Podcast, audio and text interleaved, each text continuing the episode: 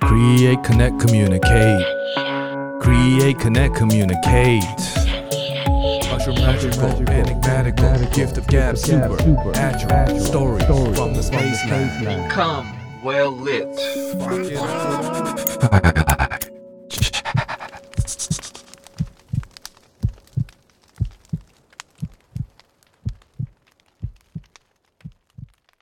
Hello, ladies and gentlemen, human beings of the world. We are back with another episode of Firelight Chats here in Da'an, Taipei, Taiwan. We have a very special guest welcoming and ringing in the new year 2023, coming from down under, very far, but he has made his way here. His name is Cameron Bairstow. Welcome, Cameron. Thanks for having me. All right. Thank you for coming. Uh, we also have another guest here uh, hiding in the corner doing some work. Yes, please don't tell my colleagues about this. Alex Olin. He could be here or he might not be here. I'll try and pop in every once in a while, ask some ask some relevant basketball or uh, other relevant Australian questions. Yes, nice. Thank you very much for joining us. Cameron is an Australian former professional basketball player, played in the NBA, played college basketball as well in the States. He has recently retired and he is doing some new endeavors, and we will hopefully get into that. Cameron, can you introduce yourself to everyone? Hey everyone, uh, I'm Cameron. I'm from Australia, Brisbane, Australia. Grew up there, family of seven kids, quite large family, and yeah, went to University of New Mexico for my college career. Was drafted by the Bulls. Played there for two years. Then played you know a number of years for in the NBL in Australia, a year in Europe, and uh, a couple of years for the national team um, in the Olympics and World Championships. Mm, nice. What brings you to Taiwan? You are here now in Taipei. We are very happy to have you here. Uh, what brings you here? So I've recently retired uh, as a player, and I've now started a, a sports agency, basketball primarily, and just representing uh, players, and so getting a feel for Taiwan, you know, the sport landscape and you know the basketball scene here. So uh, it's been really good so far. You know, haven't really, to be honest, you know, seen a lot of Taiwan basketball uh, until you know I came here. So it's been you know very enlightening and good to you know make a lot of connections, meet a lot of people, and you know see what it's all about. Is this your first time to Taiwan? First time, yeah. Nice. Yeah. All right. So you don't speak Chinese. No, no Chinese, Okay. unfortunately. All right. So yeah. So how do you feel? You're landing here for the first time. Um, you've obviously kind of seen quite a bit of the world, I guess, as a professional hooper. But uh, what do you think about Taiwan? What about your first impressions? Yeah, it's a combination of you know east and west, I think, and I- I've been to China a number of times, you know, for basketball tours and whatnot. So I think it's you know obviously you know got a bunch of Chinese culture and uh, quite westernized as well, you know, with influences from from there, and so I think it's really nice. I think you know you get a, a combination of both, and I think the you know the food's great, you know, the people are nice, uh, the weather's good you know, it has been the winter, so I'm sure in the summer it would be a bit bit hotter. But I think you know it's been really nice so far, and as I said, everyone's been really friendly, and yeah, it's been really good. Yeah, I know. It's the beginning of January. It's supposed to be like kind of the dead of the winter now, but it's actually pretty warm today. Yeah, Yeah, you're wearing a short sleeve shirt. Yeah. We're just chilling here like it's almost summer, springish, right? Yeah. Yeah. So, what about food? I heard our friend Alex here has taken you around. Have you had bubble tea yet? yeah, I love love bubble tea. Oh, yeah? that's been yeah one of my favorites so far. Yeah, still working out you know the right you know tea mixture, I guess, and you know hot cold all that kind of stuff. But yeah, I, I do love some bubble tea. And what about food? What did Alex introduce you to? Alex is our resident Taiwan expert here. More so just food expert. No, I w- I wouldn't say Taiwan, but when it comes to eating, I definitely do a lot of that. Exactly. You took him around a little bit, so Yeah, we had some pancake. What was the, the pancake roll we had? Oh, we had a Nyoro Jumping, which is like beef pancake or like beef mm. burrito with some green onion, some teriyaki soy sauce. Yeah, we went to a little hole in the wall, which looking back on, I'm a total idiot for taking you there because you didn't fit at all. but, Yeah. but still very good food. Yeah, very good food. Yeah. Cameron's 6'9, Six nine. Yep. 6'9, 250 pounds, it lists you on Wikipedia. But how are you feeling these days? Are you 250? No, I'm about two twenty now. Oh, okay. You're a lot slimmer Yeah. after after retirement. Yeah. Wait, I read that uh, you went in college, New Mexico. You came in at two ten, and then you put on forty pounds of muscle. Is this true? In the four years, and the coaches were raving that you work out and get lifts in after games Yeah. That's in uniform. Yeah, that that was true. I, Yeah, that's a okay. So look, it says Bairstow gained attention during his senior season for his ritual of going to the weight room to lift after games while still in uniform, receiving praise from opposing coaches and the media for his commitment and work ethic. Is this a true story? Yeah, that is one of the yeah the, the few true stories. But uh, that was actually something I'd, I'd done you know most of my college career. Uh, I was actually a big fan of Dennis Rodman, and he Mm. he he did that. And I always found you know you could just you know lifting was a big part of of my development. I wasn't a great natural athlete, and so you know the weight room was a big part of being able to compete you know at a high level against some of the best athletes. So that was key for me and yeah that was something i did my whole career pretty much was being able to you know lift after games i always felt you have more time to re- recover you know so you could actually go harder and, and maintain you know what you had throughout the season so that one's actually true yeah Mm. Okay, that's impressive. What were you lifting? I'm curious. What were your like main lifts? yeah it was mainly you know the power lifts the olympic lifts squats uh, deadlifts but pretty meat and potatoes type of guy not not a lot of um, yeah the crossfit or whatever the new trend is just yeah. yeah, had a really good old school strength coach in college who yeah was really good. Just heavy training, Yeah, pretty much. a lot of meat and potatoes, pretty and much. putting on some muscle. yeah, pretty much. Yeah, it also says here in that same kind of paragraph, it says Bairstow was arguably the most improved player in the history of the Lobo program. The Lobo, I believe, is the University of New Mexico, the Yeah. Lobos, right? Yeah. Uh, head coach Craig Neal stated, I don't think there's anybody who's come farther in four years. I don't think there's anybody who could have predicted what he's done this season. So you played four years there, but according to this, there was a pretty big change, a market change between your junior year and your senior year. What happened there? Yeah, well, I don't think it was just during my junior year. I think, you know, if you go back, I didn't even average, you know, two points a game my freshman year. I think my second year averaged about four points a game. Junior year averaged about 10 points a game. Hmm. And final year doubled that again to about 20. So I think each year, you know, it was a, a continuous improvement, but definitely coming in when I finished high school, I didn't have a single Division One offer. I had to stay an extra year in Australia, training and whatnot. The offer I got from New Mexico was extremely late. Um, they basically had a kid halfway through the season uh, quit, and so they had a spot open, and I was very fortunate to get that opportunity. I didn't have high expectations from the coaches and whoever going there. Um, and as I said, didn't play much and just continued to work. And, you know, really each year got a bit more opportunity. And yeah, obviously my final year got, you know, even more opportunity and really show it. But it was really a gradual progression. And each year I felt like I, I was making the same, you know, level of improvement. Hmm. So you think even if you didn't pack on all that muscle, you still would have had 20 points a game? No, for sure. The muscle was, you know, a huge part in it. Yeah, for sure. I mean, Hmm. Yeah, that was a big thing in college too. You know, when you're senior going against a freshman, it's you know a marked difference in terms of you know the level of maturity and you know physicality and everything. And so yeah, that was obviously a key you know thing was also just you know getting older, getting stronger, and everything like that. So you said you were recruited quite late for University of New Mexico. You were in Australia at that time. Yeah. So did my full high school in Australia, Hmm. and we had something called the Australian Institute of Sport. Basically, it's a government funded program where they get kids between the age of maybe 15 to 18. I was yeah very fortunate there that the the coach saw something you know in me to want to bring me down there. I really wasn't expecting to make it, and that was yeah another instrumental part of my development was being there for a year after I finished high school, and then from there, that's actually how New Mexico got in contact because they asked that coach, who they know, you know, some of the better players in the country, if they've got anyone. He mentioned my name, and that's how we got in contact.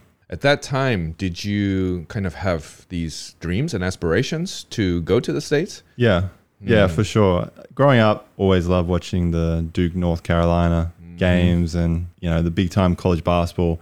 A lot of college basketball isn't like that. You know, the lower D1 and everything, you know, it's it's a lot less. So I was very fortunate to get to New Mexico where, you know, we were selling out 16,000 every night. Oh wow. Yeah, the place we played at was called the Pit because it was literally they dug a pit in the ground and put a stadium a roof over the top. They did some studies and it was actually the the loudest arena in the country because of the echo um, from being in the grounds. Acoustics. Yeah, so it was awesome. You know, that experience was, you know, it's still to this day, haven't played in a in a better place to play. It would get so loud, you know, you'd come out like you'd been in a nightclub with your ears ringing. You couldn't hear because it was that loud. So it was, yeah, definitely a really cool experience. Oh wow, that's amazing. Yeah. What did you study at University of New Mexico?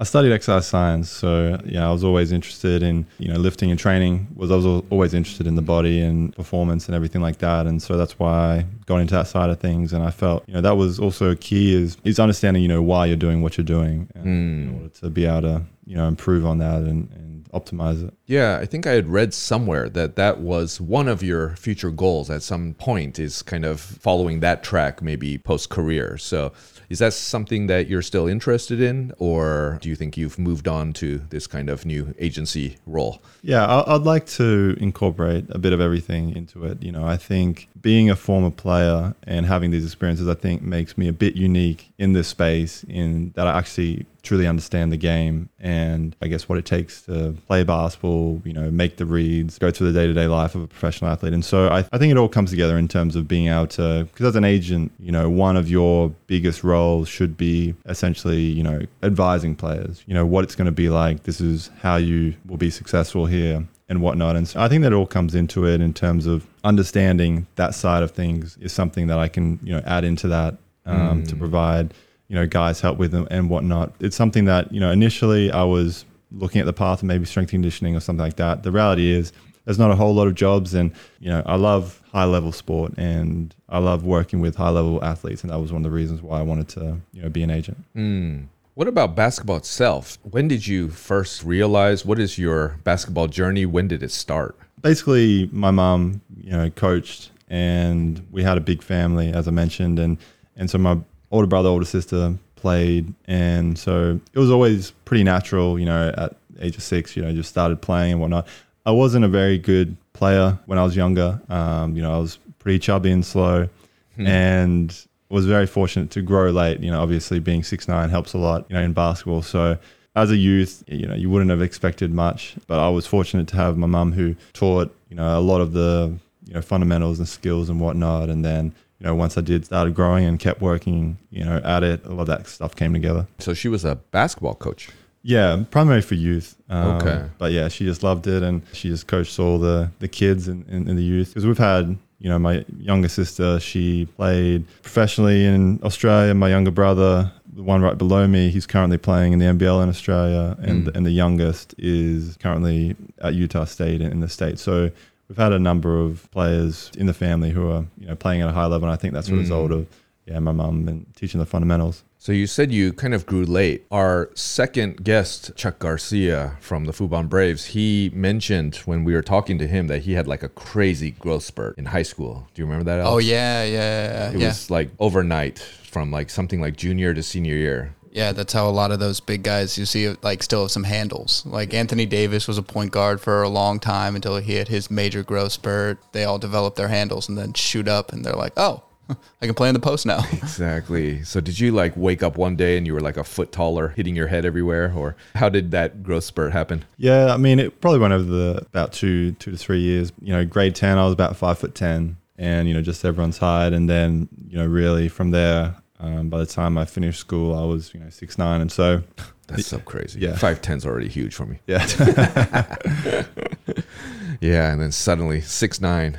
yeah, Yeah, it helps. yeah. No, it, def- it definitely does, and I think that is you know a thing as a player you have to be you know aware of type of thing in terms of like you, what everyone's given is different so comparing yourself to others is always going to be a, a path that doesn't lead you to the right place because everyone's as i said given different talent given different gifts raised in different environments different opportunities everything like that and so that's why i think you just got to run your own race because I think it can be incredibly frustrating, you know, for all the guys I know who, you know, didn't grow or whatever, had an early injury and whatnot. And so, yeah, just again, I'm, I'm very thankful that I was given, you know, what I was given. Mm-hmm.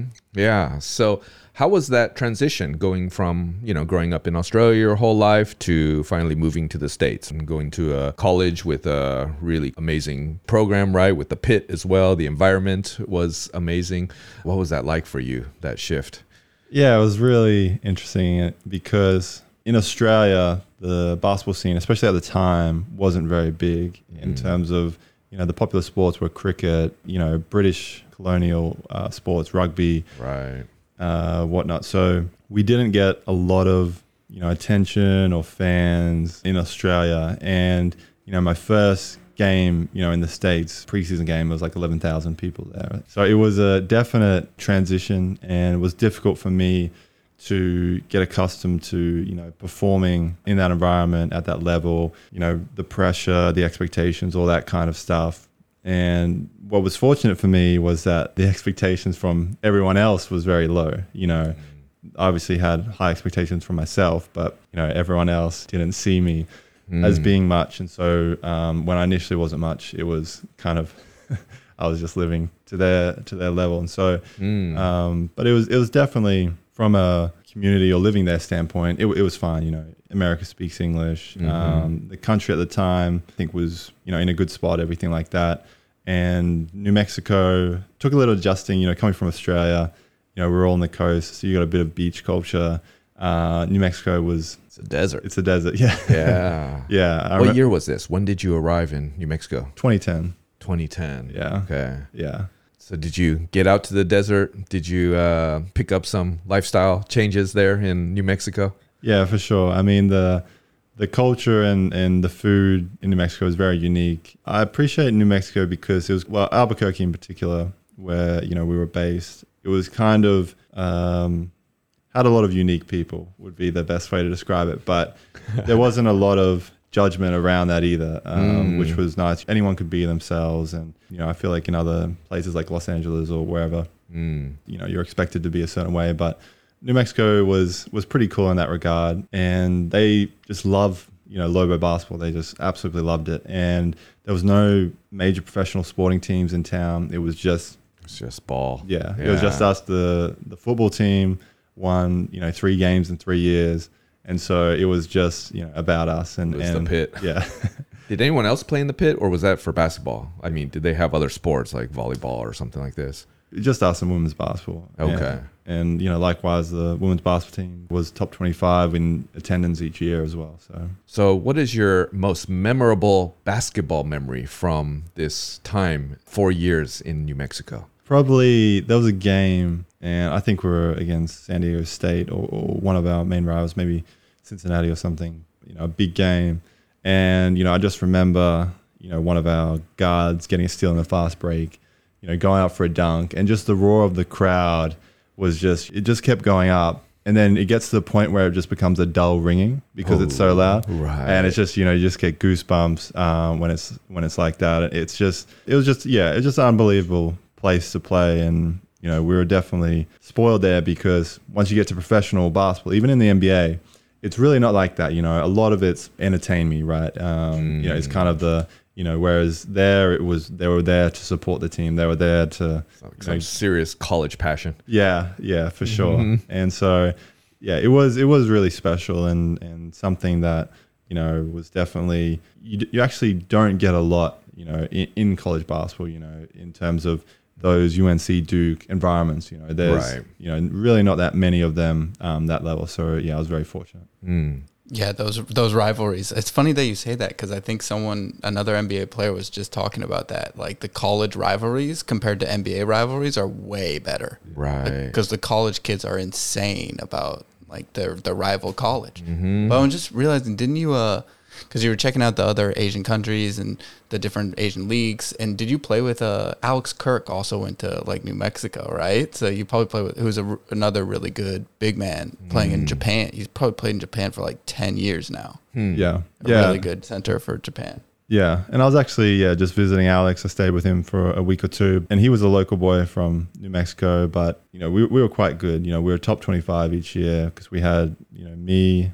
He was the five man. He played you know in the NBA. He played you know high level you know international basketball. We had Tony Snell who had played in the NBA for a while, and we mm-hmm. had two good guards as well. And so had a really good team, which was obviously helped. So, after these four years playing for University of New Mexico, were you immediately drafted? And did you know that you wanted to go to the NBA? I always wanted to play in the NBA, but I honestly didn't think you know that I was going to get drafted or anything like that. Uh, it wasn't really until you know after the season, you know, when I sat down because before my final year, obviously there wasn't a lot of interest from that end, or you know, I wasn't speaking to a lot of agents or anything like that. And then in my final season, I just wanted to focus on basketball. I just wanted to enjoy it.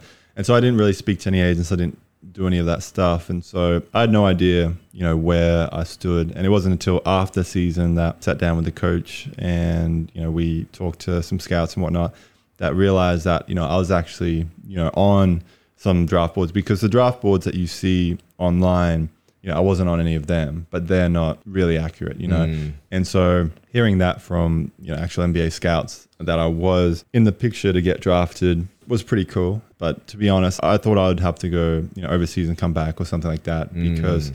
yeah, I just hadn't been told that my whole life. You know, hadn't been told you know like the average you know solid American kid that you know you're going to the NBA, you're going to the NBA. Mhm. Um, it was just you know go play basketball and you know hopefully one day it happens and yeah it ended up happening pretty quickly What was mom's reaction like when you were like getting talked to from NBA scouts and probably some agents and like different people around the block as as like the one who brought you into basketball, right? And the one who led you Mm, on that trajectory. true. yeah yeah she loved it i mean yeah obviously she was you know very proud um, but to be honest she you know was proud you know at each stage and as she has been with all all of our kids you know um, but she was mainly just proud of understanding you know where I'd come from in terms of the kid who didn't make you know little junior teams and, whatnot to you know be playing at that level was if you truly understand you know the, the journey it's like or the, the struggles that go on I think that's really what gives you that appreciation I guess Yeah, makes sense. Makes sense. That's really more of like the journey than the destination, right? Yeah, yeah, hundred percent. I think that's always, you know, the way it is to some extent is, especially you know, once you look back on it or it's in the past, you know, it really doesn't mean much besides the experience itself. And you know, these are just labels, and, and you know, life in general is all about the experience. And so that was the main thing, you know, for me the whole time was just trying to enjoy it as much as I can because you know, you do understand as an athlete that it does have to end. It's almost you know like dying twice you know, where you've got this very specific, this is what I am, this is what you Mm. identify with. Mhm. And I think, yeah, one of the difficult things in players retiring is is that side of things in terms of, you know, what am I now? Mm-hmm. So it's 2014, the NBA draft. Where were you at this time? How does this work for us mere mortals who will never get to experience this kind of thing? Uh, where were you and how did you feel? And what was this situation like surrounding the draft? Basically, I'd done a bunch of workouts with different teams and had a pretty good idea where I stood, what teams were interested or likely to draft me. And I knew that the Bulls at, I think it was 49, were very likely to draft me. You know, Mm. you know, understanding that it was kind of, I guess, reassuring, but you, you, you never really know until it happens. But I was basically, you know, just at my girlfriend's now, my wife's house in San Antonio. And, you know, we were just watching it. I, I don't even think I really watched the first round because I, I knew I wasn't going to get drafted. It wasn't until the second round I started watching. Mm. And then, you know, a couple minutes before the 49th pick, my agent texted me saying that I was going to be drafted. Yeah. And that was the thing was for me, unless you're a first round pick, you don't get a guaranteed contract. And so for me, being drafted didn't really mean a whole lot. It was more Mm. about, again, if the goal is to play in the NBA, it's about, you know, you have to get the contract and whatnot. And so, because there's actually some advantages of not getting drafted, you know, late. Because when you get drafted late, you are locked into a team in terms of they have your rights and that may not be the team that is actually highest on you or Mm. willing to to sign you. And you know, this was a case with my friend Matthew Dellavedova, you know, who was going to get drafted by the Phoenix Suns, I believe, with maybe the 59th pick. And his agent told them not to draft him. And as a result, he went to Cleveland, who really liked him, but Hmm. just hadn't selected him, I think, with the early second round pick. You know, sure enough, that's where he got his opportunity. And so, um, you know, I was yeah very fortunate to get drafted by a team that did want me and wanted to sign me. Yeah, that's how it worked. Wow, I didn't know that Dellavedova story. That's that's awesome. Yeah, then that worked out really well for him. Yeah, he he went sure. and won a championship with Cleveland, and yeah, then now doing very well. Yeah, Oh, man. for sure. And I think you know a lot of anything in life is a bit of luck, a bit of timing, a bit of situation. Obviously, the preparation, hard work. But for example, with him, the Phoenix, I believe, wanted to stash him overseas, and so you never know how that unfolds from there. And so you know, he's he is a case of, and obviously he went in and pushed his way into the Cavs and everything like that. And so he did he did obviously it all himself. But there's an example of you know how that whole situation works. Mm. I, I mean, sorry in advance, Cameron, but we got to ask about like just your situation coming in to the Bulls in 2014 because you came in and they had D Rose, they had Taj Gibson, they had Pau Gasol. Pau Gasol comes to the team and is still being coached by Thibodeau. And this is like when did D Rose have his first ACL bad tear? That was like 2012, right? Yeah, so it's like two years after, and he was playing. He was playing a good amount of games too. You guys were good, like Yeah. really good. Yeah, Yeah, like deep into the playoffs, good. yeah. So what was that? What was that year like coming into that, and what was it like with those veterans too? Yeah, that was interesting. I mean, obviously we had very high expectations, and you know that year I think we finished off with a three seed, so I think we did solidly well. And I think we were we were up two one, and I think LeBron hit a game winner, just tied, tied up two two. And so we had a chance to go up three one against the Cavs, uh, who you know went to the finals. yeah, So, you know, in, in many ways that that was a successful season. But you know, from my perspective, you know, coming in, Tom Thibodeau, you know, wasn't one to, I guess, spend a lot of time on his rookies, you know, you could say. And you know, awesome coach, you know, awesome basketball mind. But you know, he probably said two words to me the whole hmm. season. Yeah, so that was interesting because coming in, you know, you finally break out in a sense in your final year of college hmm. and you know coming into that and then you know we didn't have a G League team so it wasn't playing in any real basketball games and everything like that and then the team didn't train a whole lot and so it was a very unique situation and one you know if I could gone have gone back I would have handled a lot better you know in terms of my time there you know it was early in my career and whatnot on one hand you know an amazing experience because you're in the NBA you know you're living your dream on the other hand um, you know, was a very difficult challenge um, for me. That, as I said, I don't think I handled very well. Mm. Ooh, sorry, I got to I got to ask though, like why why do you say that you didn't handle it very well? You just like weren't proactive enough in like scheduling your own training, or or what do you mean?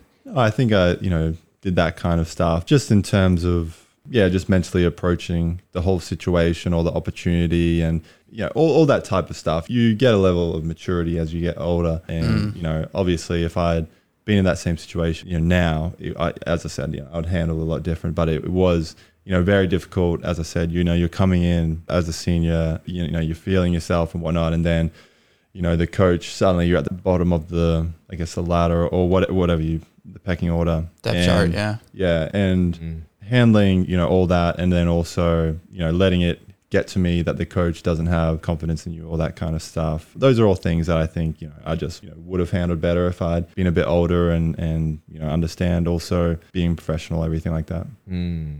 Oh, for sure. That's yeah. That's got to be a big part of the NBA, right? Like, how do those guys handle that? Yeah. The- Yeah. Yeah, for sure. And, and by no means did I handle it incredibly poorly and act Yeah. out or anything like that. But it's just something that as you yeah get used to professional basketball and, and you would know, considering you know your experiences, that is the majority of professional basketball is just handling you know the tough times or you know the shit that comes along with it because there, there is a lot you know in the profession. Oh Mm. yeah, big, big time. Yeah, that's an understatement.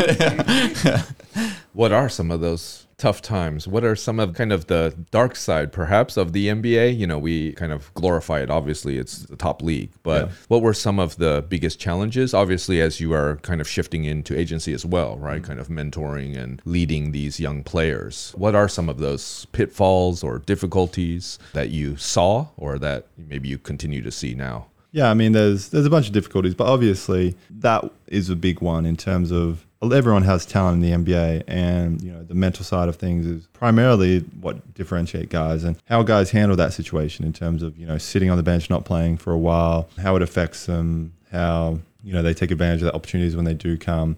You know, I think all those things are the key, and then you know how you handle, I guess, the travel or, or the time because you come in college and everything you know is very segmented for you in terms of you're doing this at this time of the day you know you're training at this time of the day you're studying at this time of the day.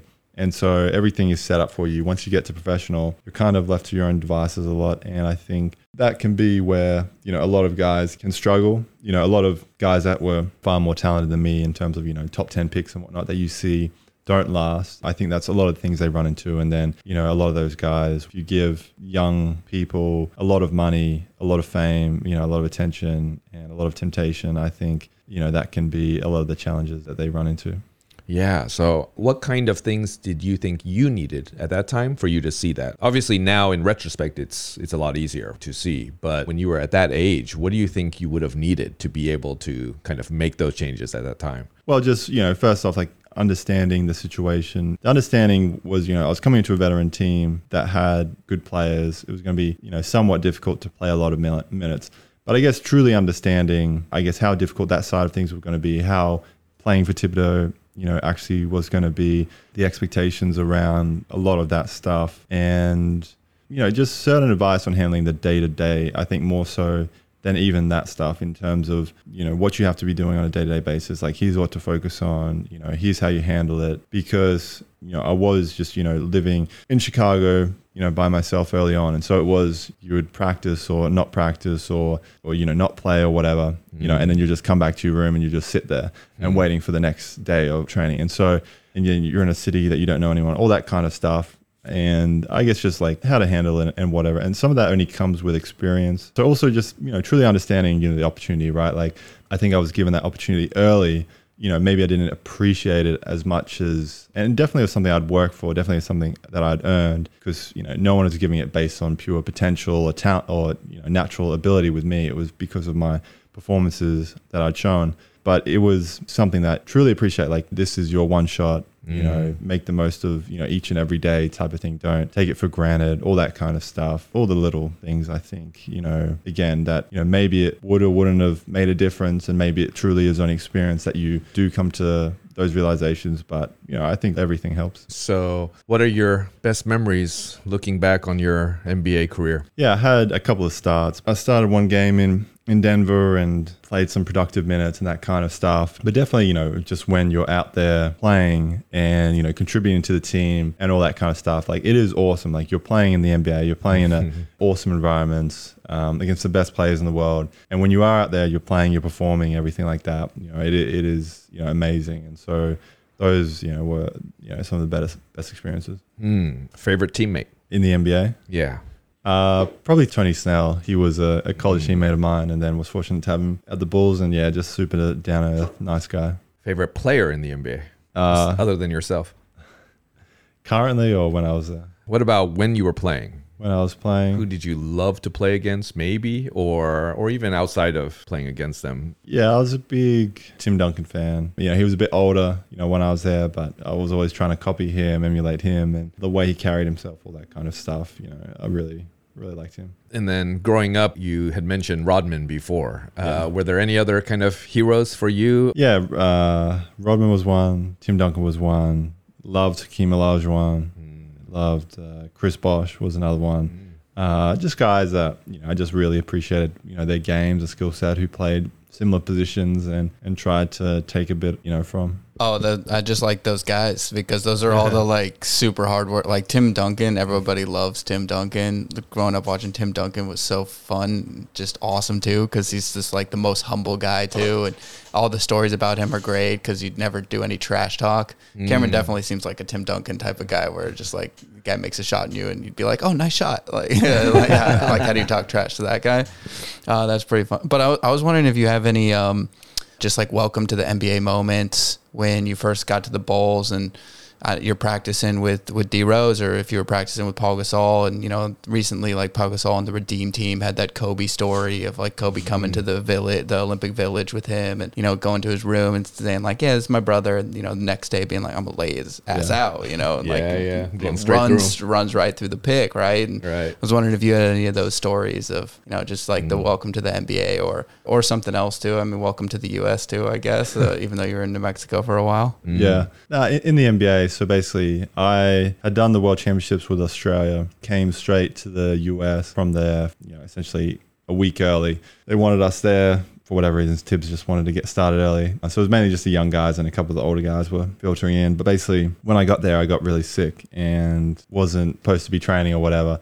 Um, but sure enough, halfway through, Thibs was just like, grab a jersey, get on. Yeah, we're like going through a defensive drill and you know I'm not feeling the best, so you know not moving that well. Uh, we're doing a drill where you have to like get a stop, and you know I'm used to college or you know even international where if you give a, a guy you know an open shot, they'll eventually miss type of thing.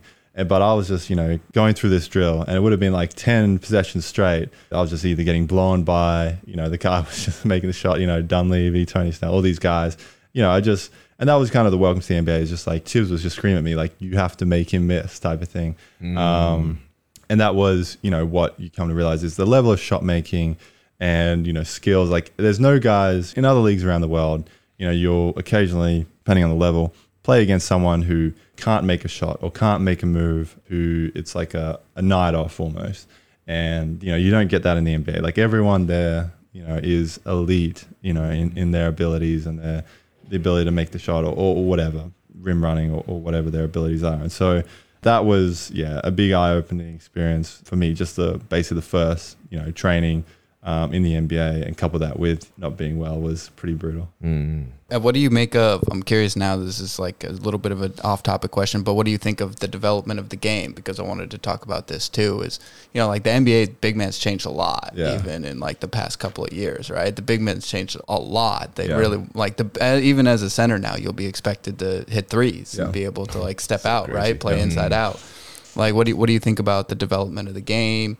What do you think about how your game would have would have transitioned in like today's NBA? Yeah. Mm-hmm. Well, I I think I saw that a little bit in terms of my first year there was a year the Atlanta Hawks really took off in terms of the number of threes they were shooting and everything like that. And the next year, so my second year was when the Warriors, you know, that was their first year of just like coming out of the gates and, mm. and you know, killing everyone. And so the three was, you know, as I was there, the three was taking off really quickly.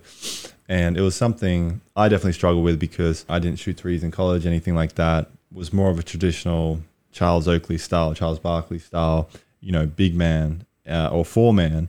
And suddenly I was, you know, in a position where, you know, I was too small to play a five, but couldn't really shoot it well enough to play the four in the NBA. And you know, obviously that was, you know, a, a factor in, you know, not playing much or, and not, you know, playing a long time. And then later in my career, you know, as I developed that stuff, probably would have been more suited uh, because now you see, you know, six nine, five man, and you know, or whatnot, like smaller, but you know, who can you know shoot and whatnot. But you know, definitely, you know, I saw it then where you know that was you know, one of the big reasons why I, I didn't last was because the the game was transitioning really quickly. You know, I guess what got me to the NBA, or you know, what enabled me to be successful in college, wasn't what was going to get me to the next level in the NBA.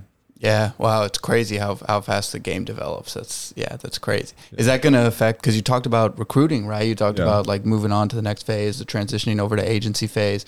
Are you targeting a specific type of player? Are you looking for those guys where you're like, hey, I, I know your game. I know you have similar style as me. I know here's the advice to get to the next level, and not only just get to the next level, but play continuously, play and do well in the next level.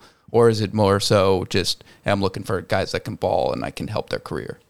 Uh, definitely the first ones in terms of like guys that I think I can actually, you know, help. My experiences were definitely, you know, not unique in a lot of sense. Like, you know, a lot of guys actually have similar career trajectories or you see, you know, over and over again playing out based on, you know, certain attributes they have, whether that's hardworking, not working hard, they're talented or, or whatever they are, the continuum. And you kind of see kind of just how important you know the the mental the hab- habitual side of stuff is. And so i think that does play a, a key role in yeah how i recruit in terms of understanding because you know as a player you talk to coaches and gms all the time and you see what works what doesn't uh, who lasts who doesn't.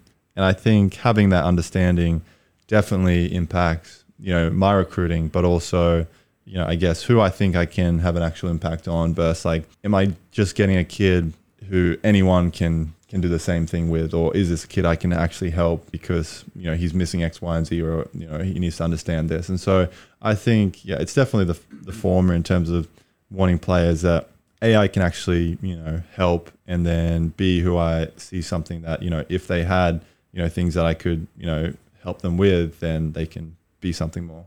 Oh, that's awesome. That's that's very like Moneyball esque too. I don't know if you've ever seen that. yeah, movie. yeah, I love. I actually love that movie. yeah, The- yeah. That that sounds very similar. Yeah. But that's cool. And um, your story reminds me of, not so much, but there's a little bit of similarities with. Uh, I'm just curious if you've watched like Last Chance U. Have you ever seen that on Netflix? Yeah, yeah. I've watched a couple of episodes. It's um, it's interesting. Yeah, because even though you didn't go community college or JUCO route, but you said you spent like an extra year at like high school level, right?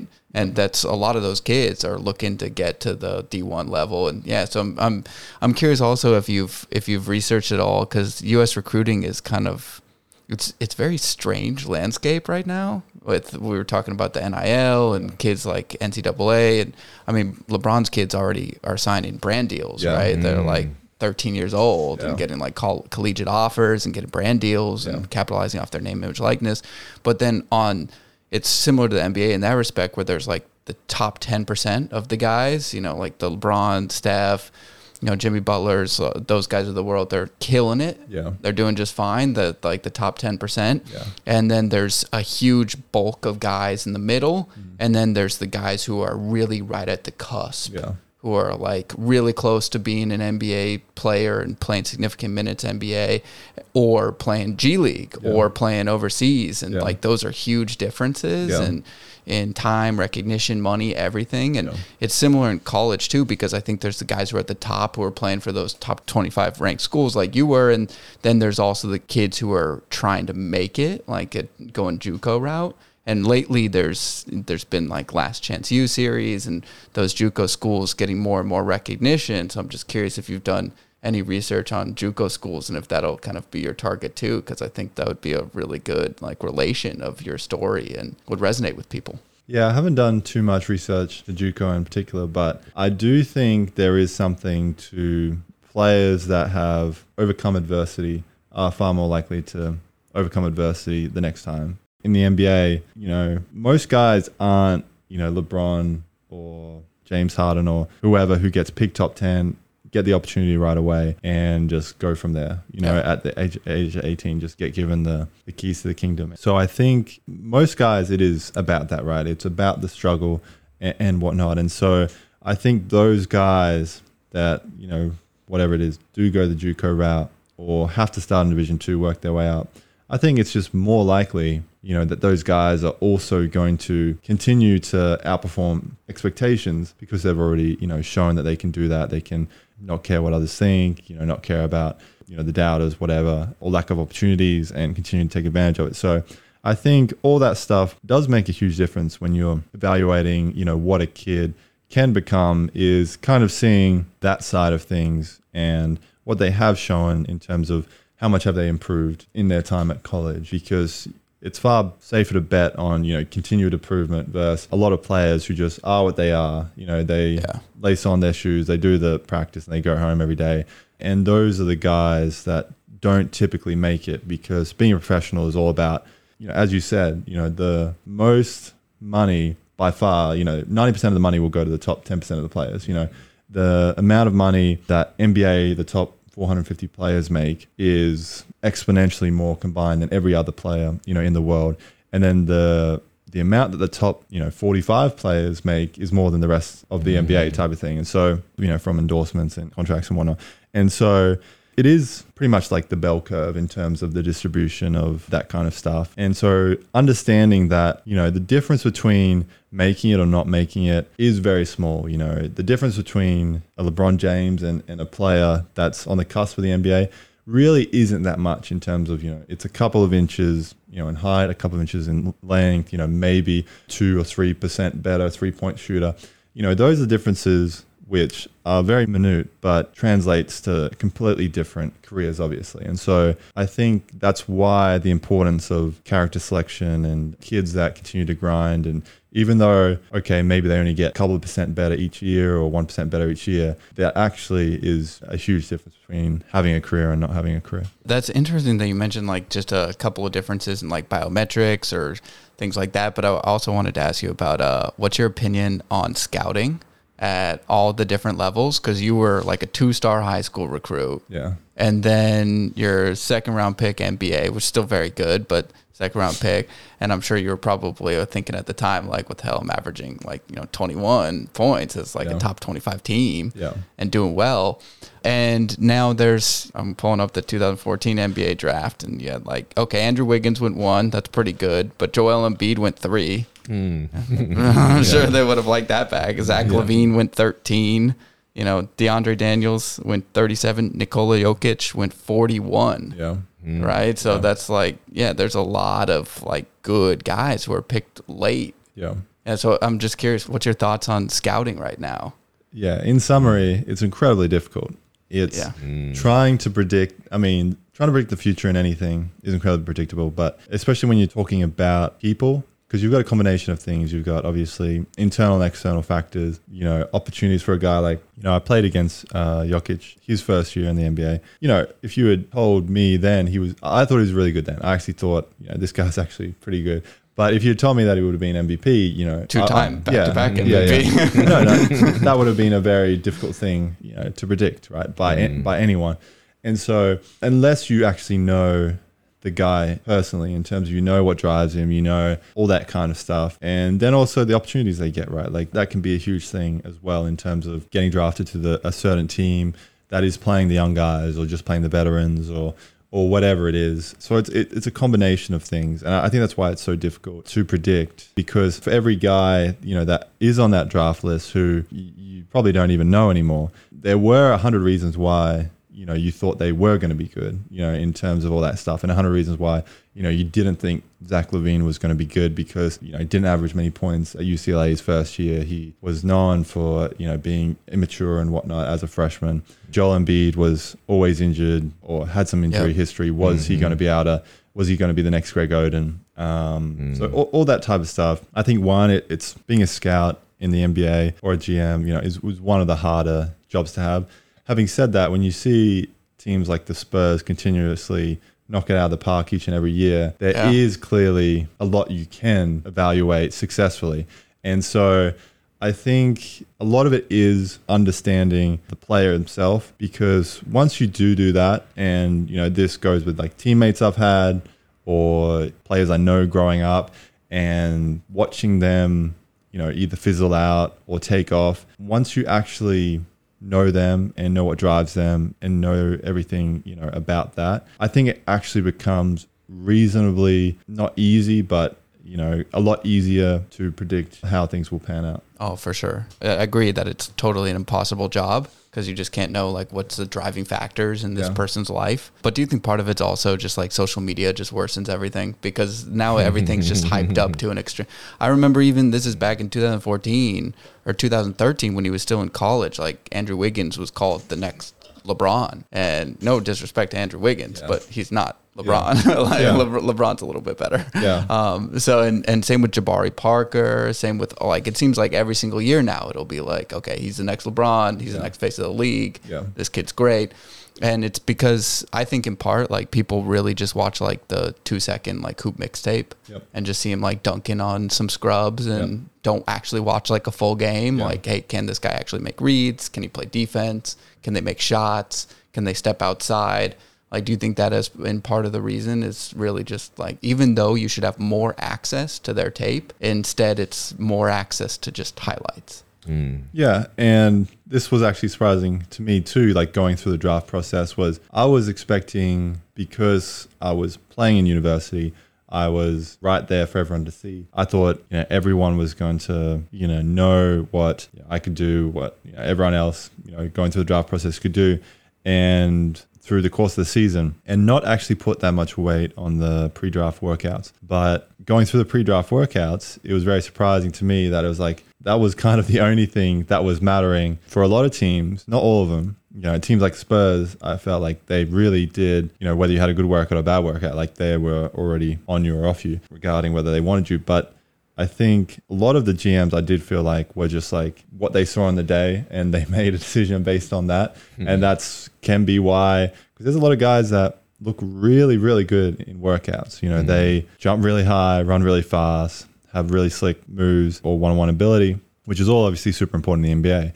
But as you said, making reads, making decisions, all the other type of intangibles in a five on five setting. Uh, I think, yeah, that's one part of it. As I said, it, it is an extremely difficult thing for anyone. I, but I do think I remember talking to an agent, um, Giannis Antetokounmpo's agent, you know, right after the draft, and he was basically saying that teams were calling him up, you know, about Giannis just based on the highlights they'd seen. And so, for certain teams, obviously, they are making decisions just based on that. And you know, in Giannis's case, it, it really did work out. But there's Right. obviously plenty of cases where, um, you know, it doesn't. But you know, I think the hype aspect also is a thing because GMs are people too. You know, everyone wants to make the consensus view because then it's easy if it doesn't go well to be like, well, everyone thought the same thing. You know, it's not Mm. you know really my fault. Then then taking a solo pass. So I think you know all those things are, are why you see bus or, or or whatever or players not get selected highly. But I think you know the overarching theme is just talent identification is incredibly hard. But probably the hardest part of it is really determining you know what drives a player. Hmm.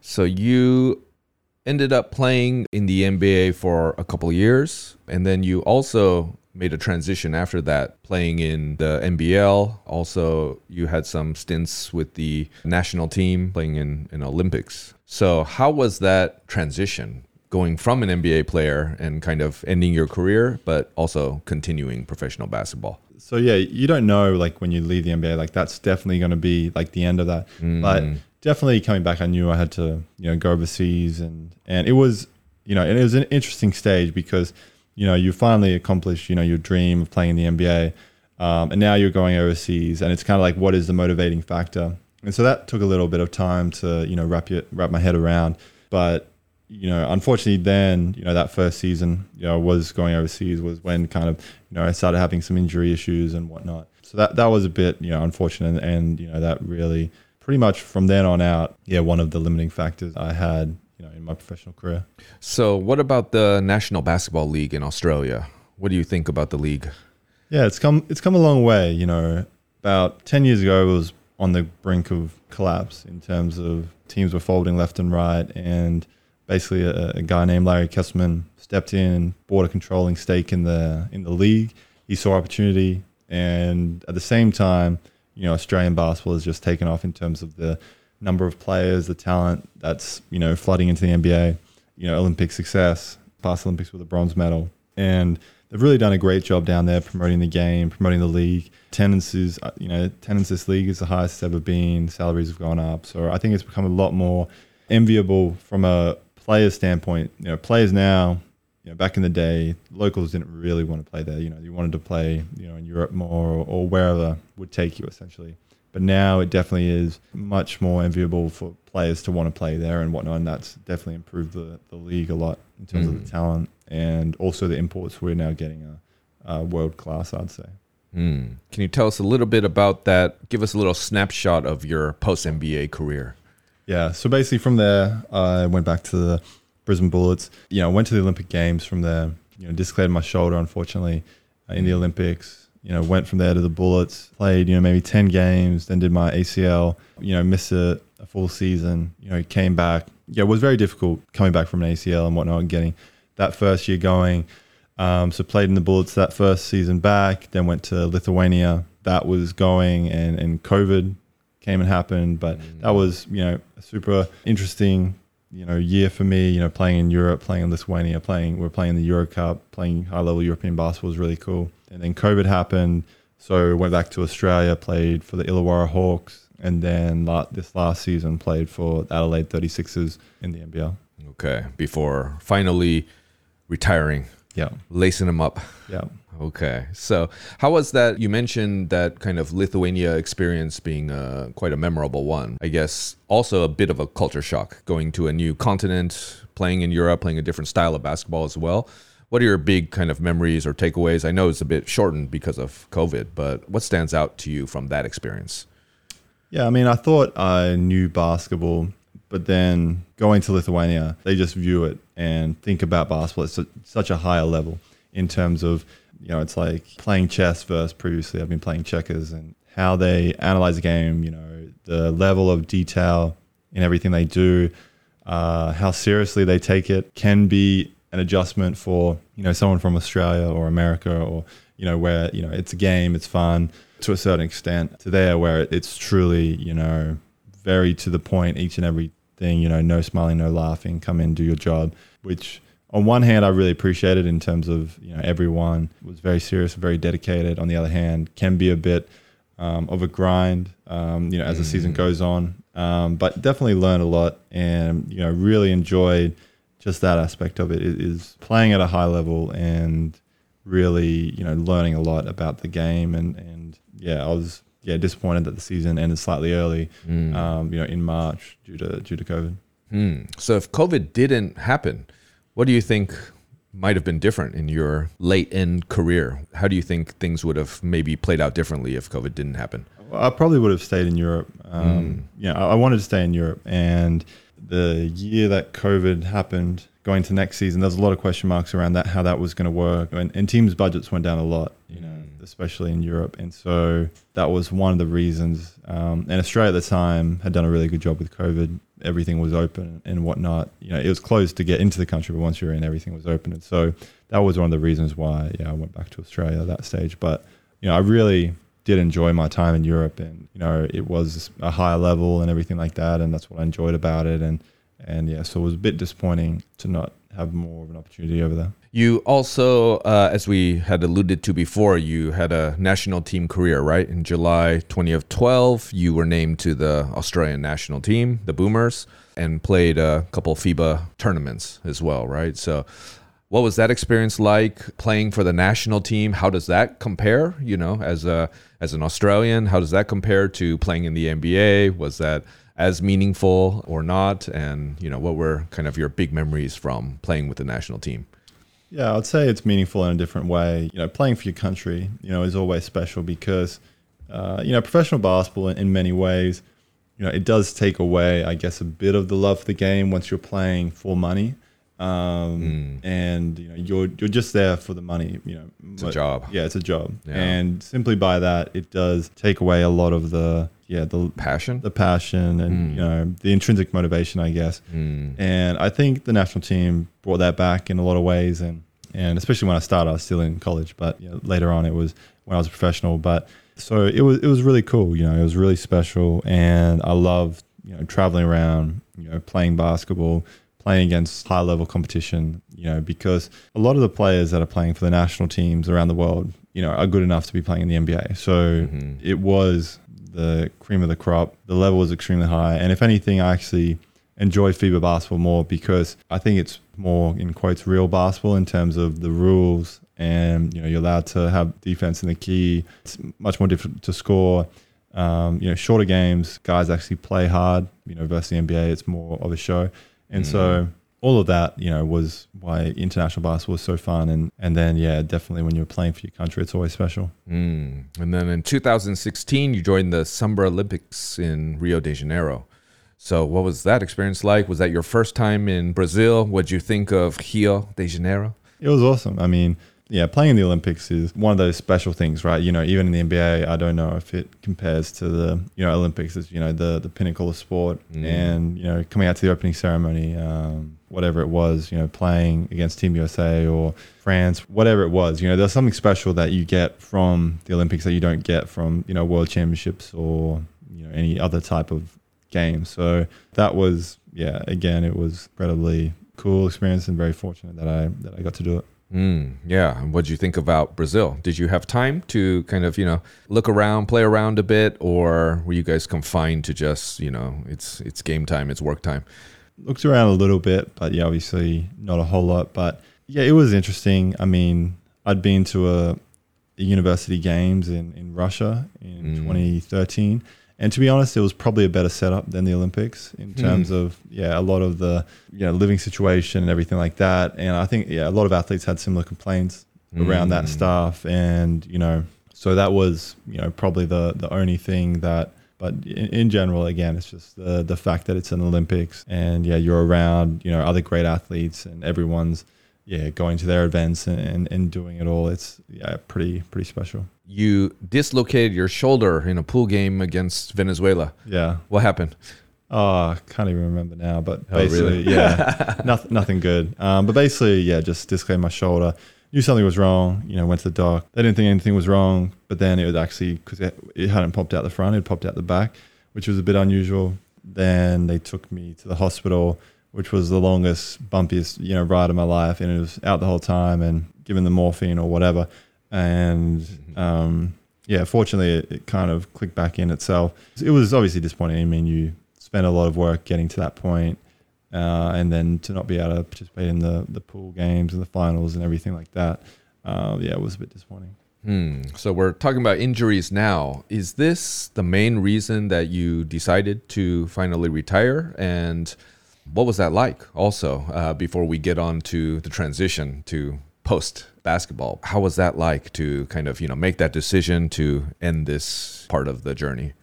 Yeah, that was yeah really the only reason why I did retire was because of injuries, and you know I'd love to still be playing and whatnot, but yeah, it just got to the stage where you know I was spending far more time working on my injuries and whatnot to be able to play than I was actually playing. Then with the amount of pain that I was constantly in to play, you know, it was no longer fun. And so the only motivation was for, you know, financial, but the financial wasn't really moving the needle that much at that stage. And so it was, yeah, it was around that stuff, which was, yeah, obviously a difficult transition because, you know, I was, you know, aware for, you know, a number of years before I retired that it was, coming to an end based on you know the fact that I kept having you know ongoing injury issues. But you know once it is truly over, and you know for certain it's over, it's uh, definitely a different thing to to grapple with.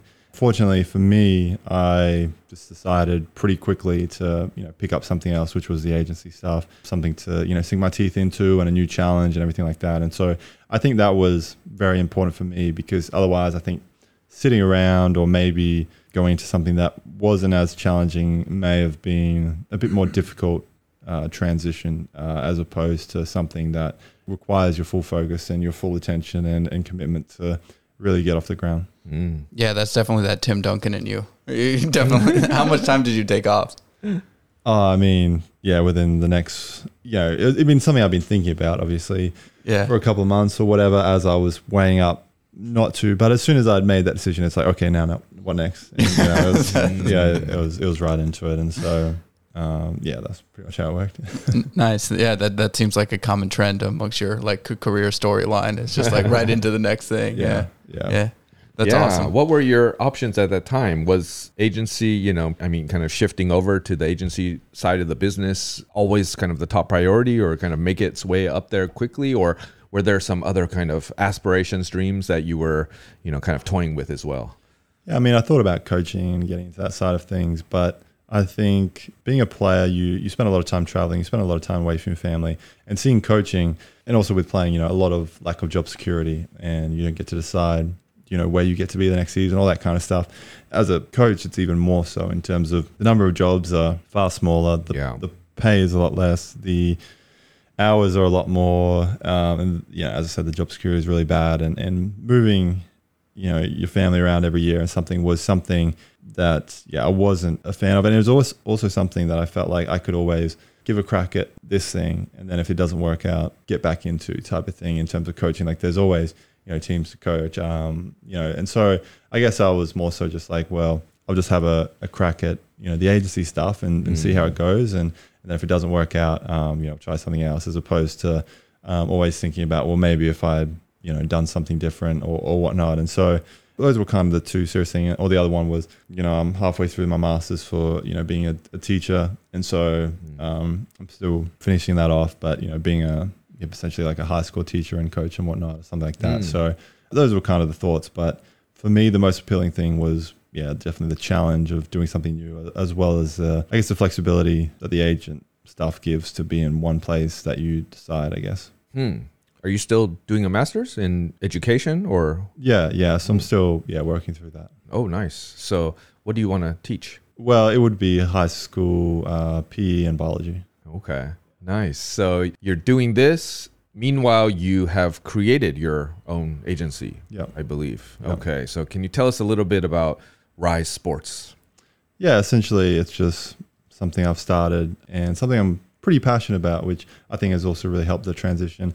I've had a bunch of, I guess, you know, not so optimal experiences with agents I've had in terms of I guess the expectations I had around them, or I guess the input they would have had on you know my career, or that. I think you know always always, always something that you know I thought I could do a bit better, um, and definitely having that player's perspective, I think gives me yeah maybe an edge on that in terms of understanding you know what guys actually like, appreciate, and what can help them, and you know based on you know talking to a lot of my teammates, etc. During you know my career, it wasn't just me having a lot of these issues, and so yeah, it's just something that you know I love basketball. I love staying involved with it. I love working with high level athletes that you know are motivated and focused on achieving their goals and um, want to I guess use my experiences and obviously my connections to help them do that. Yeah, this man's going to be a very good agent, or is is a very good agent, and I anticipate him making a huge impact in the future. Like, yeah, Mm. yeah, for sure. There's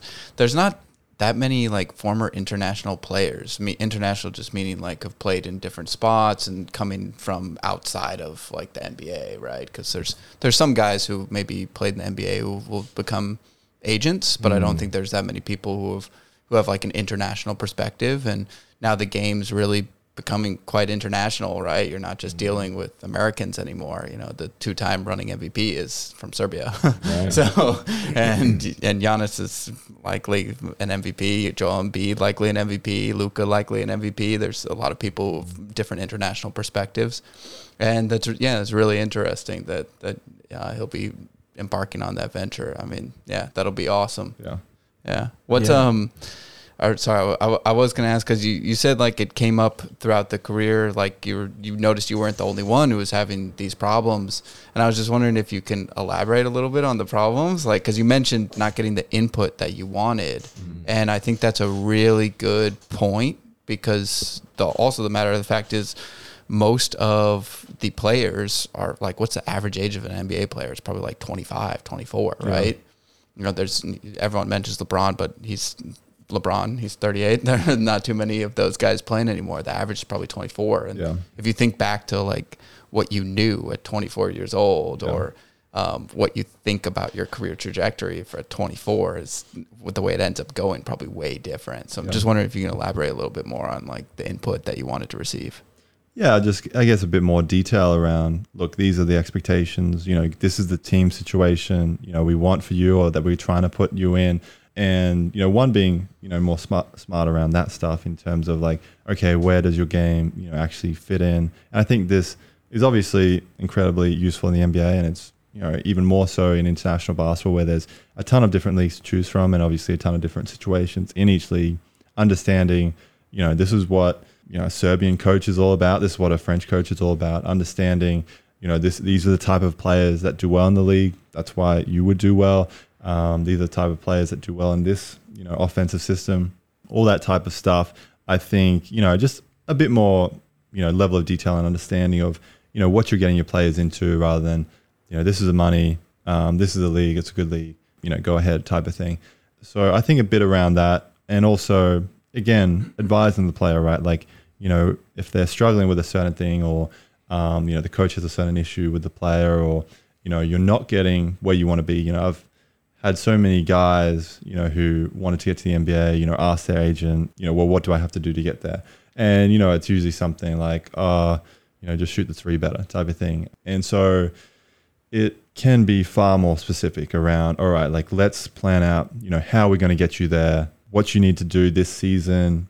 You know, if you want to get here, this is what you have to do um, this season in terms of, you know, whatever you break it down as, you know, numbers, um, you know, positional role, defensively, this is what you have to do. This is what the coach is going to want. This is how you be successful in this environment to showcase that thing. So I think, yeah, there's, you know, so much that can go into it that players don't understand or actually being truthful with the player around, look, like this is why you're not in the NBA. This is why you're not in EuroLeague. And so many guys never get the honest answer around. It's usually a case of what you're not doing, you know, which is why you're not, you know, in where you want to be. And so being honest with them because very few people are, you know, the coach isn't going to spend time, you know, wasting on one single player. He's got 12 plus guys to coach. He just wants to win. He'll if you don't do it, he'll just find someone else. He's not going to spend time teaching you or trying to break it down so you understand it. And so I think that type of stuff in terms of getting guys to truly understand. Look, if this is where you want to be, this is what you have to do, and here's how you do that, and here's how you work on that, and this is the pathway where we can optimally, you know, get you there, as opposed to just, you know, here's the most money, let's let's take it, Mm. and um, which you know may or may not be the best thing long term. So I think all all of that type of stuff, and I think one that only comes from truly understanding all that stuff, which I don't think a lot of agents do. But two, I think the incentives are you know completely wrong because from the agent's perspective, they make more money obviously just from signing the guy to a contract and getting another player signing him to a contract. Like that's the only way the agents make money. And so I think the incentives are also, you know, disaligned with, you know, this type of stuff or, you know, the focus being on on that. And so uh, I think, you know, a combination of of things like one, you know, having the player's best interest in heart, but and, and doing right by them, but two, you know, truly understanding, I guess, you know what their goals are, what they're trying to achieve, and being honest with them, and you know working with guys that are willing to take on that honesty to to get there. Mm. Oh, that's that's so true. Really good point too. And uh, your ability to like actually break down not only the players but like different teams and different leagues will be super valuable because I think a lot of a lot of people also mistake it and just think, oh, this guy's a good player, so he can plug and play anywhere. Yeah. If he's a if he's a point guard, I'll just put him in this team. But that team doesn't actually need a point guard. They Yeah. want a shooting guard, or Yeah. they want like a two three, Yeah. or they want something else. So it's almost like you know if you take a coder and put him in a sales role that's Yeah, like yeah. client facing. Like Yeah. the guy's a hell of a coder, but he's not going to be a sales guy for you, right? No. I think a lot of people just really don't understand that. Yeah, 100%. I think that's a great analogy. And I think even though players in general, you know, you can say they're a great basketball player and they have great skills, you know, again, it's the percentage points that really differentiate guys at the highest levels. And so, you know, whether a guy averages 15 or he averages 20 can be determined by that stuff in terms of, you know, the coach, what the coach is looking for, the league, you know, who does well in the league. Because a guy that would do really well, you know, in, you know, let's let's say, you know, Eastern European team in Lithuania or something like that, you know, where they just want a guy that'll sit in the corner and shoot threes and play defense, you know, versus a guy in the NBL in Australia where if you're an import, you know, you've got to be able to do a whole lot of stuff because it's a lot of broken plays versus, you know, in that situation, Lithuania, everything is a set play. And so you may just have to post up on the right block and shoot the corner three. Um, so I think, yeah, just understand, truly understanding that and understanding, you know, what guys are successful where, um, you know, is, is important. Okay, now now the question that Kane's audience all wants to know is when will there be another Taiwanese player or Chinese player in the NBA? I mean, you guys tell me, but I think, you know, I think the biggest thing that goes, you know, across the board is just like to be better, you know, you have to play better players. And so the key for all these, you know, Asian leagues will just be continuing to grow and to continue to grow, you know, one, the talent they're bringing in from an imports perspective, you know, will help the guys play against higher level players, which will help them. And then two, being, I guess, smarter, you know, from a, a uh, development, you know, aspect. I think, you know, going around, um, you know, a lot of the Asian countries, it's a very conservative cultures in terms of this is the way we do it. And Yep. so because this is the way we do it, we're just going to continue to do it rather than, you know, if you actually break it down, okay, what is the literature saying on the amount of time you should be spending in the weight room each week or on court each week? What drills are actually making a tangible difference versus, you know, we're going to, you know, just train this way um, or play this way or have this many imports because this is what we've done previously. And do you think that's um, one of the main reasons for the NBL success? And I don't have the stats in front of me, but I'm going to guess there's way more Australians playing at a high level now than there even was like 10 years ago, right? Like now there's Patty Mills, there's Ben Simmons, there's Delly still, there's um, uh, who else? Thybulle, Thybulle still. Uh, he's Australian, right? Yeah. Yeah, it's yeah. Thybulle. And who's the other one that I'm Joe, forgetting? Joe Ingles, Ingle, yeah, Giddey too, right? Josh Giddey, Yeah. uh, Dyson Daniels. Yeah. Yeah. So it, it, do you think that's like the main reason for the explosive growth of, I mean, because NBL's seen some great growth and Yeah. we're seeing, I don't know if this is factual or not, but I'm going to guess more Australians in the NBA today than there were when you came into the league. Yeah, for sure. When I was growing up or, you know, young, it was just Bogut, um, who was one. Mm, and then yeah. before Bogut, it was really just Luke Longley. And, Mm. You know, there was a couple of guys that had a year, you know, here or there, but for the most part, yeah, this has been an incredible period of growth for Australian basketball, which seems to be continuing. It's not a, a one-off, you know, in terms of continuous like rookies coming through and you see the young talent coming through. Yeah, definitely the, the development aspect of it. I, definitely the sport has become more popular. You know, it's the second biggest youth sport in Australia, but still we're only a country of 20 million. And so I think Yeah. from a Mm. development standpoint, I think we're we're doing pretty well. yeah, pretty damn good. Yeah, right. Yeah. So I, I don't know. It'd be difficult to pinpoint, but I do think there is something to, I guess, believing that you can do it. You know, when I was going through, it was almost frowned upon to think that you could play in the NBA. Versus now, I feel Mm. like because so many Australians are doing it, more and more kids think they can do it, and so more and more people aspirate for that. And so I think you can apply that to you know the Taiwanese and Chinese markets as well in terms of having those players you know break out and do it, lead to more players instead of growing up and aiming for the P League or the CBA. Now you're aiming for the NBA. You know now you're Mm. aiming to go Division One college and challenge yourself. And so I, I do think there there may be an aspect to that as well. They're trying. They're trying, but I'm, I mean, Taiwan's 20 plus million. China's 1.4 billion. Yeah. There's no Chinese or Taiwanese players in the NBA right now. Yeah. Zero. Yeah, I think I think culturally Mm. is a big thing too in terms of the NBA. Again, you do have to be incredibly, you know, self confident. You know, back yourself. Um, you're in a foreign country. You have to be able to speak the language. I think all those barriers can be difficult for you know international players in general. But you know, after seeing you know some of the culture over here and whatnot, I think that can be you know an additional you know thing in, in the past as well. Right. Something to develop. Yeah. Mm. So so what what do you think about the development? Because you you played you mentioned like you've taken some China trips, right? You've obviously seen like the Chinese teams back then when you were playing and you've now been on this trip seeing Philippines, Taiwan, Korea too, right? So Mm. what do you what do you think about the development of the Asian leagues over the past 10 years? I mean, it's definitely developed, but probably just not at the rate of like Australia, for instance. Yeah, I mean, it'd have to be up there in terms of like if you look at you know around the world who is growing you know at a faster pace in terms of development and whatnot. Like the Asian countries would have to be up there in terms of you know back in the day you know you'd play you know an Asian country and it would be you know a piece of cake, and now it's you know an actual battle you know against Yeah. you know every every team. So I think definitely the development is there as you know basketball is super popular and guys are playing it and you know i think with social media youtube everything like that now guys you know try different moves at, at home and, and all that kind of stuff helps but i definitely think that being conservative or breaking down or being i guess a little bit robotic in terms of you know how the Mm. kids are taught and whatnot because basketball is a game that requires a lot of decision making and you know a lot of it's almost like a dance in terms of like the amount of skill that's involved you know and so i think all of that um, you know especially when you talk about making it to the nba which is such an individual sport where you have to break your man down you have to be able to do these things make plays uh, on the fly i think that can also be a thing that uh, yeah i've seen Asian countries not do as well as, as the West. Hmm. So going back to your agency, Rise Sports, where are you guys at now? Because it's a pretty newly started endeavor, and where do you hope to be in the next couple of years? What are your big goals, and you know, kind of the ideal trajectory for the company?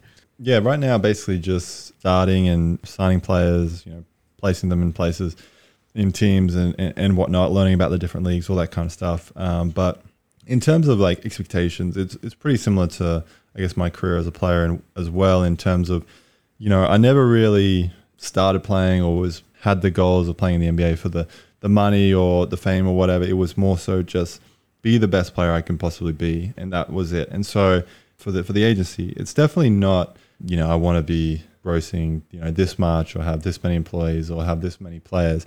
It's more just about you know having a tangible you know impact on a certain number of players that I can reasonably manage, which I'm still learning as I you know go through this. Um, you know how much time commitment each player requires in general, the way I want to do it, and basically just being the best you know agent I can be. And if I do that, then you know I think the other stuff will fall into place. But for me, again, the motivation and, and why I want to do it is just that to help guys and make a tangible impact on you know other guys' careers. Because I do feel like, based on my experiences, my career, I've I've got you know a lot to give. Hmm. So we had mentioned education as well. I was just wondering how that kind of plays into your your narrative. Why education, and what are you kind of hoping to possibly do with that in the future?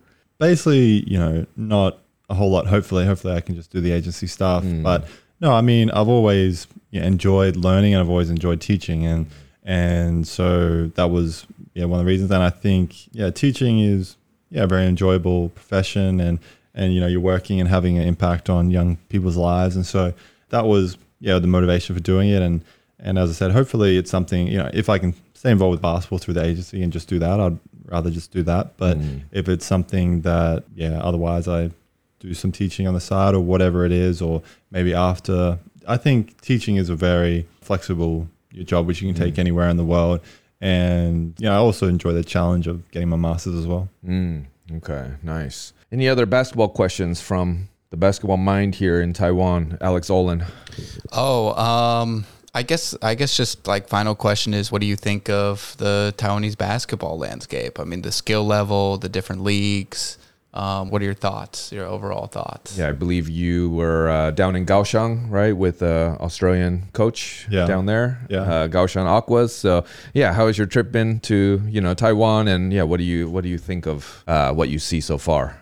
Yeah, it's been good. I mean, the biggest thing that stands out is you know how much people here love the game and Mm. the fan support and everything like that. And so I think you know that's always key starting point for any league is you know if you can have a strong fan base, you know you can bring in revenue, you can get better players to the league, you can retain local talent, and the league will get better. And as a result, the players will get better because, as I said, more imports and, and good players are coming coming across to compete. And so that's all been you know very impressive is the professionalism of the product um, you know in terms of the branding advertising everything like that has been you know really good yeah in terms of the league i think both you know the t1 and the p league are you know incredibly young and experiencing incredible growth as well and so Mhm. i'm really excited for the the landscape in general you know i see it similar to the japanese league maybe you know five ten years ago where they Mm. can they combine the the leagues and you know that's when it really started to take off and so i think yeah it's exciting times for taiwanese basketball and you're seeing i think you know players starting to consider coming back from the cba all that kind of stuff and so i think Dwight all- Howard is here now. Dwight Howard's here. All that stuff makes a huge difference, and yeah, so I expect you know the leagues to continue to grow. Um, you know, it's obviously at this moment not as good as the CBA or you know the B League in Japan, um, but you know it's definitely got all the you know the pieces to potentially you know get there. How long do you think it will take?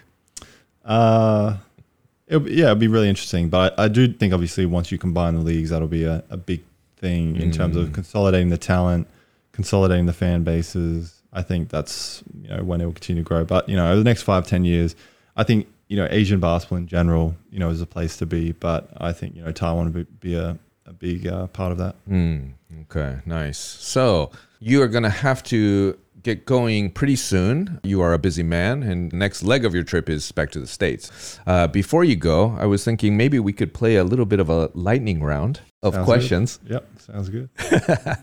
So these are just some random questions.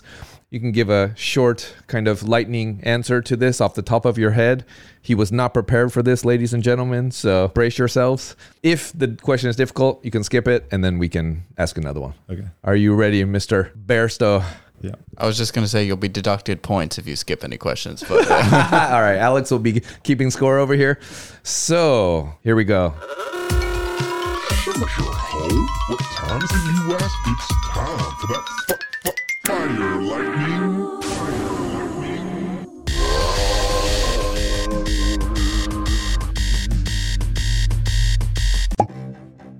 What is your idea of perfect happiness?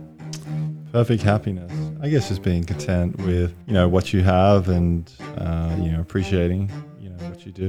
Which living person do you most admire? Living person. Uh, guess my mum. Why? Oh, just incredibly hardworking, caring. Yeah, all the above. On what occasion do you lie? Lie. Um, um, Don't lie about this. very, very, very small things. Um, did I leave the toilet seat up or, or whatever, whatever it was? Which living person do you most despise? Living person. Um, damn, that's a tough one. I mean, Putin would have to be up there right now. Putin, don't kill us. Which words or phrases do you most overuse? Probably like. I think like to say, you know, like, you know, that, Yep. those type of phrases. What do you most dislike about your appearance? Uh, I. Could always use more muscle. Which talent would you most like to have? Being a world class surfer would be good. Really? What about Brisbane? Is there surfing in Brisbane? Yeah, so Gold Coast has some of the best beaches in the world. Um, that's about 50 minutes away. So Mm. yeah, Brisbane's part of a bay, and on the north and south you have all the surfing coastline. So, what do you recommend a tourist to do in Brisbane? Yeah, you can go see a lot of the city. It's quite nice. Um, there's a, a wildlife reserve about 30 minutes away with koalas, kangaroos, all the Australian animals. You know, South Bank uh, is yeah a strip, you know, along the along the river of the city with you know man-made beach and stuff like that. But you know, the beauty of Brisbane is you know, as I said, you're 50 minutes from some of the better beaches in the world, and um, yeah, if you go two hours, you'll be in Byron Bay, secluded places that are yeah really yeah nice from a Mm. you know, just na- natural standpoint. Okay. Your favorite food? Taiwanese food. great answer. Great answer. All right. What about your greatest fear? Greatest fear, uh, drowning would be up there. Oh, Yeah. Have a lot of water theme here. Yeah, Do you like water sports? Do you go scuba diving? yeah, yeah. We go. Used to do a, a bunch of spear fishing, you know, Mm. but yeah, I haven't done that recently. Um, yeah, I love the ocean and yeah, surfing, spear fishing. Huh. You love the ocean, but your greatest fear is drowning. Uh, drowning or getting eaten by a shark would be up there. In oh, eat, bitten by a shark. Yeah. Okay. All right. So, uh, what do you consider your greatest achievement? So that's the question here, but maybe we can uh, kind of adjust it for you in your career as a basketball player and otherwise. Up until this point, what would you consider your greatest achievement? Yeah, I mean, I think playing in the NBA, I think there's only like three or four thousand NBA players ever. Yeah, I mean, out of the billions, billion people that play basketball, I think that's yeah, pretty special. Yep, exactly. So, where would you most like to live if you maybe couldn't choose Australia or let's say the United States or Taiwan, since obviously you would have said Taiwan. So, other than that, where would you live? Uh, that's a good question. I think probably Fiji. Ooh, why Fiji? Uh, I've always loved Fiji. I mean, the the culture uh, is just so laid back, relaxed. People are just happy there. You know, they you know aren't too concerned with you know what they have. They just you know wake up every day and you know, enjoy life. And yeah, that's something you know is pretty cool. If you were to die and come back as a person or a thing, what would it be? Tough one. Probably something that can fly. Maybe a bald eagle or something. How would you like to die? That is really a question on this list. Uh, sleep. That in is my a bed. super scary question. Yeah. And you can't skip it either, so. old and asleep in my bed. Hopefully. What is the quality you most like in a woman? Just being a, a general caring, you know, good-willed person. What is your greatest extravagance? That's a great question as a as a person who's been on the NBA payroll. Uh, honestly, I'm struggling to think of one. I generally don't spend much. Yeah, I honestly can't think of a single. Yeah, maybe the the ring I, I bought for my wife. That would be the biggest purchase, but that's about it. Related to that, you know, when you got your first NBA paycheck, how did you feel about that and what did you do with that? Yeah, I didn't really do much. I think I bought a used Audi. It was like an A4. Not bad. Yeah, I Yeah. think it was maybe uh, eighteen thousand. So by far, it was the cheapest car in the NBA parking In the lot. lot, Yeah. And an A4, that's not like the biggest car either. no, it was yeah, it was quite small. Um, Wow. Yeah, in retrospect, uh, should have upgraded a bit. But coming from college where I didn't even have a car, I thought that was incredibly extravagant. Yeah. Okay. So what is now what is your dream car? Uh, I really like the the Teslas. The Mm. yeah, I really like the Teslas. My brother's got one, and um, yeah, I'm not sure if I'll ever be willing to spend the money to get one, but Uh, I do like that car. Which model? Uh, the bigger one. The X, Yeah, I think the X. the SUV. Yeah, the SUV. Yeah, nice, nice, nice. Okay. What is your greatest regret? Maybe we'll we'll make this a double question from your basketball career and then just in life in general. Uh, probably from a basketball career, just getting just things around which potentially might have led to some of the injuries I had. Maybe playing a bit too heavy, doing a bit too much in, in certain areas, maybe not handling certain injuries as well, which ultimately led to, I guess, retiring early and, and not performing after the injuries uh, as well as I would have liked. And so that would probably be it. And what about in life outside of basketball? Do you have any great regrets? pretty much just not enjoying any time as much as I you know could have in retrospect. Whether that's you know we all have those moments that you know we don't appreciate when they're happening, and at any time that would be it. And then maybe along these lines, what about your advice? Free advice, otherwise you have to go through the agency. But what is what would be your free advice now to young basketball players, prospective basketball players, future basketball players in Australia? What would you say to them that maybe you wish maybe you had known if they have kind of these aspirations to eventually go to the NBA? I mean, there's so many, right? Like the day to day, you know, struggle that you have to go through to get there. You know, the number of times that, you know, I thought about quitting during my career. Um, you know, whether that was before college, you know, during college, early in my professional career, you know, during your professional career, all that kind of stuff. And so just because, you know, the challenges are incredibly difficult, like it is one of the more challenging jobs. There's very few jobs out there that, you know, you go out and, you know, 15,000 people evaluate, you know, mm. how, how mm-hmm. well you do your job on every given night, right? And so, and then in terms of like the lack of job security, you know, the highs and lows of professional sport, you win, you play well, you lose, play bad, you know, and how you feel after that, mm. um, you know, and living, you know, away from your family and foreign environments, all that kind of stuff. And so, all those challenges is just understanding that. And I think just, again, just building those habits of you're simply not a quitter in terms of basically, you know, the guys that end up making it often just aren't the most talented ones. They're the people that are usually just the last person standing in terms of like there's far more reasons to not make it. And you define making it however you want, whether that's NBA, um, international basketball, a lower level international basketball, playing college basketball, whatever is relative to, you know, your potential.